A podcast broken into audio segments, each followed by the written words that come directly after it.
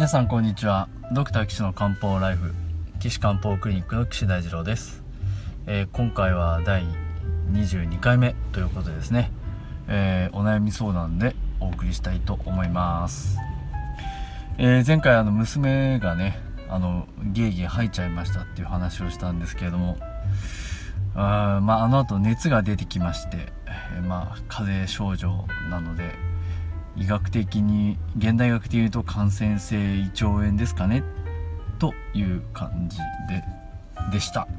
はい。じゃあ今日の症例いってみましょう。え今日は474歳の女性です。主訴は、えー、肩が痛い、えー、後頭部が痛い。首から頭にかけて痛い。ということだそうです。えー、時々起こるそうなんですけれども、えー、例えばですね、えー、この方が書いていらっしゃったのは夕方から後頭部が急に痛くなってきてあ後ろの首ですねすいません。首が痛くなってきて、えー、下を見たり動かしたりすると痛い。と上は見れる。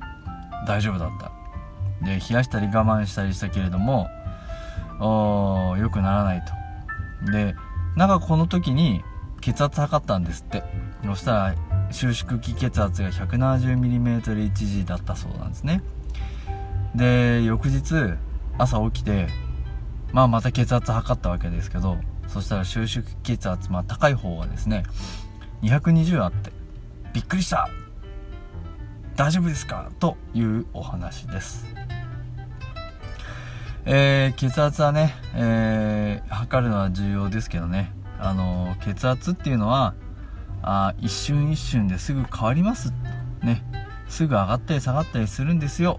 ということをきちんと覚えておいてほしいのとたった今血圧が200だから血圧が220だからあ命に関わります。ということはありません。大丈夫です。だ、まあ、大丈夫っていうかもうどうしようもないです。ね。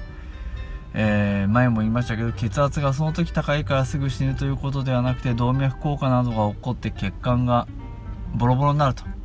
ねもう一回言いますけど血圧で、えー、高いと血管に負担がかかって動脈硬化が起こって血管がボロボロになると、その結果あ脳梗塞とか心筋梗塞になってしまいます。脳出血になります。ということなので日頃からの予防が大事です。そのためには運動しっかり食事しっかりね日々から気をつけておく必要があるのでその時200だから焦ってもどうしようもないです。以上。というわけにいかないんですけれども。えっとですね。えー、まあすいません。あの他の話ですね。この人の病気は他には逆流性食道炎で薬飲んでると。あと夜寝れなくて酸素忍糖のの処方されてると。でも途中で2回起きちゃう。効いてませんね酸素忍糖ね、えー、早く変えた方がいいですね。まあ多分これはですね酸素忍糖ではないんですよ、まあ、まあ僕の場合このね酸素忍糖出しました効きませんでしたっていうところでもう知っちゃってるんでまあずるい話なんですけど。そう大体ねあの行為は名医って言って2回目に見た人の方が名医ですよっていうのよく言われることでね結局それって前の治療どうだったか知ってるからなんか偉そうなこと言えるんだよっていうことでね。あのそういったこともありますから皆さんあの何でもかんでもねあの人すごい名医だってまあ鵜呑みにはしない方がいいかもしれませんね。でタバコは吸ってません。お酒も飲みません。アレルギーもありません。えー、オメプラゾンクレストールバイアスピリンサソニンと飲んでるということですね。で症状としては首の後ろがズキンズキンとする痛みだそうです。で張ってるような感じがあってあとは目が充血すると言われるみたいですね。で口が臭いって言われたそうです。これショックですね。口が臭いでね。時々苦いものが喉に上がってくると。あもうなんか皆さんだいぶお分かりじゃないですか？これね。えー、こう上に上がってきちゃってる。なんか酸っぱい口臭が強い目が充血してるってあ熱がありそうですねこれはね、えー、熱って言ってもあれですよ。体温が高いわけじゃないですよ。37.9度ありますとかね。それは関係ないですからね。男性2000年前体温計ありませんから。うん。えー、でない症状としては、えー、めまいや吐き気目の奥の痛みあとは胸が苦しいとか動悸とかはないそうで、まあ、不整脈もないしろれつの障害とかね手足がしびれるとか運動が手足が動かないとかそういう脳梗塞みたいな症状はないということです。夜中のトイレも行かないそうですね。74歳ね。素晴らしい。さあこの時何が心配でしょうかっていうとですね一応首の後ろが痛いですよね。それで血圧がパッと高いっていうことであのー、先ほども申し上げましたけどずっと血圧が高いと動脈硬化が起こってる可能性が高くて74歳っていうことはもう動脈硬化が起こってる可能性があるなっていうことを考えないといけないですね。で動脈硬化で注意しなきゃいけない血管ってまあいっぱいあるんですけど皆さんよくご存知の頸動脈とかねありますけどあれもそうですね。あれが詰まっちゃうと脳梗塞起こりやすい。あの閉塞してくると脳梗塞を起こしやすいですし心筋梗塞もそうですね。あと網膜この目の奥の動脈もまあ詰まったりとかあ細くなったりすると具合悪くなっちゃいますけどあの首の痛い時に心配なのはあのえっ、ー、と椎骨動脈っていうのがあるんですけど椎骨動脈の乖離っていう病気がまああるんですね。椎骨動脈っていうのは首の骨にの中に穴が開いててその中を右側と左側こうスーッと通ってる血管なんです。でそれでそれがあの頭蓋内の中に入って1本にくっついて、えー、脳底動脈椎骨脳底動脈っていうのになるんですね。そうすると首のね前の方の内頸頸動脈から入脳の中入っていくのとあとはその椎骨動脈から脳の中に入っていく血流、まあ、2種類あってその椎骨動脈が乖離を起こすって乖離をねちょっと言葉で説明するの難しいんですけど、えー、内膜に亀裂が入って中膜の中に血流が入ってこうペリペリっと避けてしまう。まあちょっとね難ちょ口で説明するの難しいんですけどあの乖離性大動脈瘤とは言わない。大動脈乖離と同じ原理なんでちょっとねあの申し訳ないですけどググってみてください。それが椎骨に起こってる可能性があってこれも脳梗塞のリスクになるんですよね。場合によるとあのー、MRI とかあのー、造影 CT とか取んないと分かんないんですけど結構これ怒ってる人が多いよ。多い多いというかそういう人をなんか私何回も見たことがあったので多いかもっていうね。これまあ私の一一経験でしかないんですが一応それチェックした方が良さそうですね。僕だったら CT か MRI 取るかな。うん。でそれ以外だったらですねあとはこの人は多分ズキンズキンああ中学的に言ったらあもう熱があるわけですよね。口臭が強くて目が充血してて、えー、時々苦いのが上がってくるっていうね。これはですねもう寒気うっ血しちゃっててで木の流れが下から上に上がっちゃってますよね。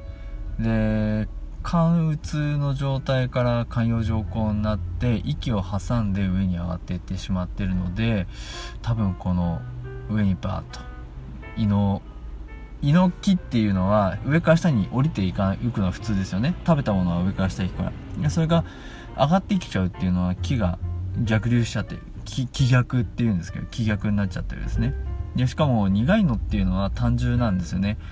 だ単純っていうと胆のですよね。だその胆のもおかしいと。でその流れを調整しているのは肝ですからその肝を抑えてあげる治療してあげないとダメかなという気がしますね。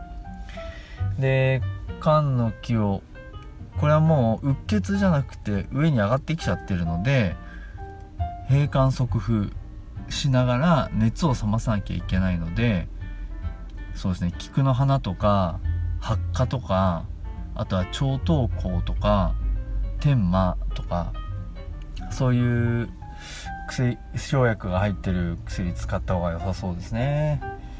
あとはあ多分これで缶の木を巡ら巡りをあの上がっちゃってると下げてあげれば多分ね眠る夜2回起きちゃうっていうのも良くなってくるんじゃないかなと思いますよ。これあのなかなか寝れないですからね興奮しちゃうとね。まあ簡単に言うと興奮してる状態です。興奮しちゃうと眠れないのでまあ多分良くないんじゃないかな。うん。と思います。なのであとはその僕の大好きな血中関係の対象を使って気を下げてあげたりとかあとはまあストレスとか起こんないようにこう気分気分転換を良くするっていうのが大事ですね。散歩行ったり旅行行ったりとかね。でもうこの人74歳ってことはうーんもうだいぶ人気も進んでるんだと思うんですね。で腎と肝と腎っていうのは関係がありますから人員が減ってくると肝陰肝の冷やす成分ねが減ってきますよね。そうすると肝の熱を制御できなくって、まあ、目が充血したりとかね。そういうこともあると思いますから陰を補う治療もね人員を補う治療も付け加えるとより一層いいんじゃないかなと思いますよね。人員を補う治療。で漢方薬だと日本だともうだいぶ限られちゃってもう6味丸しかないんですけどね。エキス剤で医療で使えるのは。そうじゃなければもっといろいろこう選べるのでまああそうですね。うんあとは腎を補う。結構あのー、6畳とかね。えー、っとなんだ。うん角。鹿の角。とか亀のお腹側の甲羅とかすっぽんとか、まあ、そういうのを使うのも非常に有効なんですけどなかなか日本だと使い手に入りにくかったりね。値段が高くて難しいかもしれません。まあそんな感じでそうですね。だから一貫性的な感じも入れつつまあ鎮管即封してあげると。いうことしてあげた方がいいかなと思います。はい。ということですね中医学で、まあの単なるあの高圧剤多分74歳の人だって単なる高圧剤やっても下がんない場合っていうのはすごくあるので中医学的なねそういう治療をしてあげるのは非常に有効だなと思っています。でもっと漢方のこと知りたいっていう人はですねあの僕勉強会してますので月に1回第1火曜金曜日に、えー、1時半からだいたい2時間ぐらいえー、群馬県の高崎市の宗高町にあります宗高郵便局の隣でねあの NPO 法人のじゃんけんぽんさんの寄り合い所があるのでそこであの来ていただければ参加料無料なのであのその時々のね中医学の話を皆さんにお話しして最後はあのお灸体験なんかもありますからあの来て質問していただいてもねその場でお答えできるかなと思います。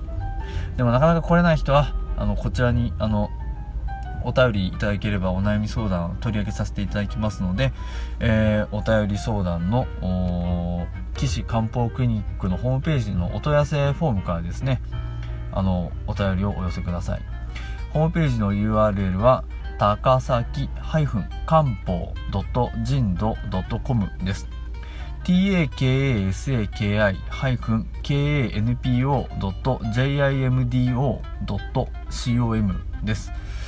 えー、今回は首が痛くて血圧高くなっちゃったっていう人のお話をしました。お、今回は2回シリーズじゃなくて1回で終わりましたね。まあ皆さんも、あのー、もし何かありましたらお便り送ってください。それではまた皆さんお会いしましょう。さようなら。